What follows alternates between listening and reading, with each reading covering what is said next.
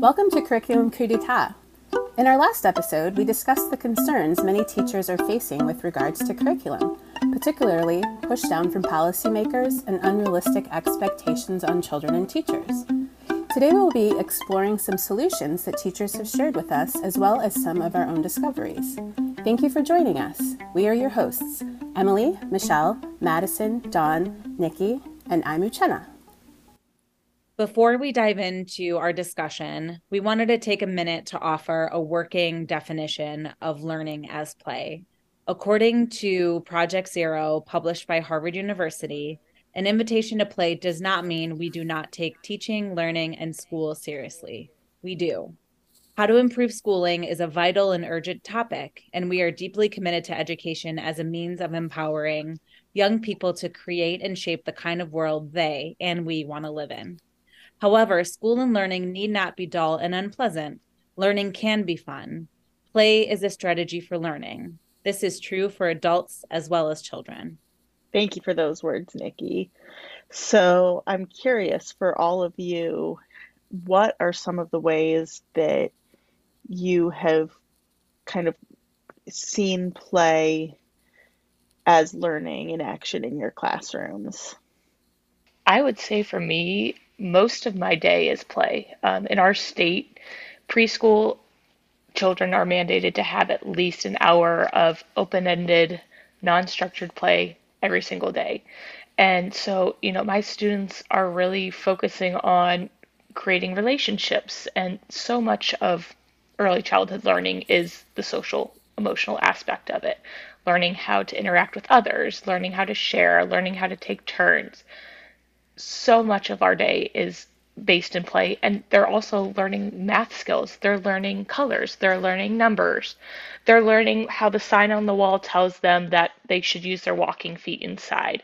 So just exposing them to these elements of educational you know learning is such an important part of our day. And i know we all have interviewed our own students to create our own children's bill of rights and when I interviewed my students, I have 16 students in my classroom, all 16 of them led with children have the right to play. And so just seeing that that's an important part of their day to them means that we need to see it as just an important part of our teaching practices. I know the number one thing that we tell parents at the beginning of the year is trust the process because we have so many parents that will come to us and say, Why aren't you teaching my child to read? Why aren't you teaching my child math? And I'm saying, We are. You have to look at what they're doing when we send you pictures or videos. You know, every day they're going around, they're counting how many children are in school today, or they're looking at the sign that we walk by on our walk and they're saying, Oh, there's an R, there's an R in my name too they're making those little connections day by day. And i think that's where we see so much. One of my favorite examples was um, two children who wanted to make a map because they noticed that our classroom was all the way down the hall. And so they wanted to make a map so that the other kids in the class didn't get lost on their way. They counted, and then everyone started counting on their way in the number of steps. They took pictures, um, went on a walk from the lobby to the classroom and took pictures of what they thought were sort of the landmarks and ended up creating a map from the hallway to the classroom. And there they learned about math, they learned about engineering, they learned all these different, I mean, there's some early literacy in there too, looking for again these landmarks, signs. I mean, it really comes from them.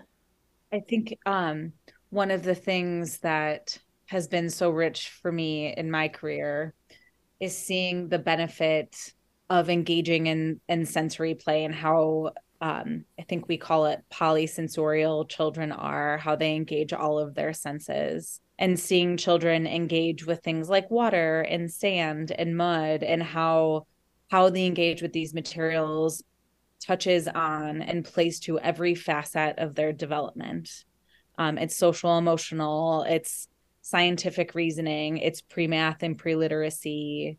Um, and so I think for me, one of the things that I've noticed is so deeply missing from our traditional school setting is children being able to have a hands on um, interaction with their environment. You know, when you think of the traditional schooling, you're sitting at a desk, there is no sensory input. Whereas a rich classroom that values play is going to have things that play to every single sense, to every single kind of engagement. Um, and so for me, that's really shown itself to be one of the richest things that we can do for young children in regards to giving them those rich opportunities to play. I also I think some of you have touched on it too, but like that that choice aspect as well. I know like the way that Emily was talking about, you know, the kids were interested in how far the classroom was. I think really bringing in um that their own interest level, right? Like by letting them start design whatever their learning is going to look like. And we as teachers get to have that facilitating thing where we can add in um, the literacy that goes along with the interests that they had or add in any sort of like math you know that um, goes along with it. And they they really just blossom when they begin you know looking at things and learning things through their own interests i think we see that in adults too i mean when you get to college and you get to start sort of designing your own adventure because you choose your major, something that you're interested in, you become so much more engaged in the material.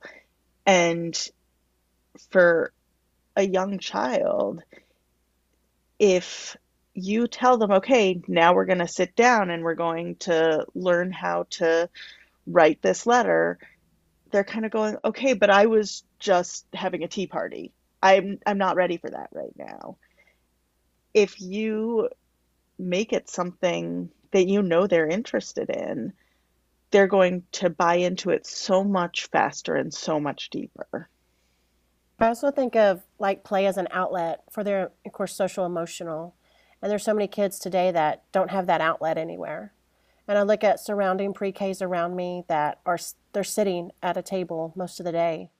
Yeah, they get their 40 minutes of center time, but they're mostly sitting down doing classroom work like a third grader or you know a fifth grader and this is pre-k but i i know i've introduced clay more this year than i have any other year and i have a little girl that her i mean like she was able to just pour her emotions out in this clay work and i don't think she would have been able to do that anywhere else and so i i feel like not only does it just give them like a foundation for learning, but it's plays giving them this foundation for social emotional outlet as well.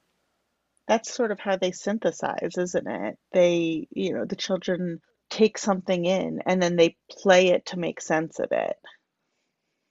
Do you all think that this is relevant to older grades beyond early childhood? Um, I would say absolutely. And in my interview process, I had the opportunity to interview our, you know, some pre-K all the way through fifth grade. And um, one of the one of the things that the little, you know, one of the fifth grade boys had told me was um, when we were talking about children's rights, he said, um, children have the right, and he's thinking of his own age, right? You know, and he's like, we have the right to have to have time to be creative productive and something I can't remember exactly what his terms were, but he was basically saying like we need some time, you know, to do things that we want to do. And I thought that that was really interesting because I know that, you know, the school that he's in that his classroom is not, you know, really designed that way. So just hearing him say that, I was like, yeah, you're you are asking for play. That is what you are asking for. Do y'all feel like how like how do you feel that we are able to share and express um, with the community and I mean, even policymakers eventually, like how do we how do we share all of this with them? How do we let them know that this is an important part of education? So, for me personally, um, in my own context, just getting the word out to the building of administrators that I work in is having these learning stories. So basically, I take what the children are saying, what are they're doing. I take pictures, I take videos, and I put that into a narrative format. So anyone who could read it could understand what was going on in the process. I point out the things that they're working on academically. I point out the things that they're working on socially and emotionally. I work on I point out the literacy skills that they're working on, the collaborative skills, the scientific skills. So just making that apparent to the people who may have not seen that learning experience in the same way, may not have seen all of the possibilities that were occurring during that, can read this story and say, wow, you know, I would have never thought that young children were capable of something so profound. But this story really hits home and really shows the power that these play based, you know, kind of emergent curriculum that we are helping contribute to as teachers is so important for our children. Right. I think documentation, documentation, documentation, documentation, because we live in a society, most of we're all based in the US.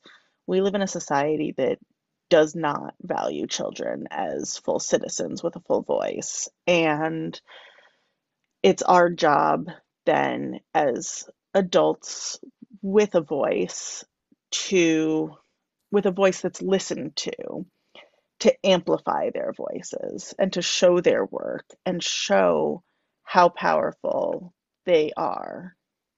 I agree. I often tell um, the teachers that I work with that not only is documentation a vital piece of making learning visible, like they say in Reggio Emilia, um, but also to elevate our profession and to elevate the work that we do um, and to elevate children's voices and and to provide a seriousness um, and provide a context that play is a serious thing. It's a it's a serious subject and area of study, um, and it's worth taking seriously, not only for other educators but for parents and other stakeholders in that child's well-being. I think too that's one reason why I took this course because I want to be able to share. I want to share with others. I want to share with teachers. I want to share with admin what play based looks like and how we can put it in public schools and you know kind of you know help our children be able to just be able to learn by play. I mean, I think that's I know that's what I came here for, one of the reasons, because I just want to teach. I want to teach adults. There's something better. And as we opened the episode with, we said uh, play from the Project Zero from Harvard that play is a strategy for learning. In the last episode, I talked a bit about how I came to this idea of contextual curriculum, thinking about my own schooling growing up. And I mean, even when it's not play, just incorporating the things that your students are interested in. I mean, some of the best teachers that I had in high school were the ones that would take my interests outside of school and write math problems about them, ask me to decide on a history presentation topic. It just, any time that I could have a say in that, I was that much more invested. All right, well, the next time on the episode of Curriculum Coup d'etat, we have a special guest coming to share her experiences with emergent and contextual curriculum. Jen Selbitska from Boulder, Colorado will be here to tell us a little bit about her experiences and how we can implement it in our own classrooms. Thank you for joining us today. If you have any questions or comments, we would love to hear your replies at curriculumcoupd'etat at gmail.com. Thank you.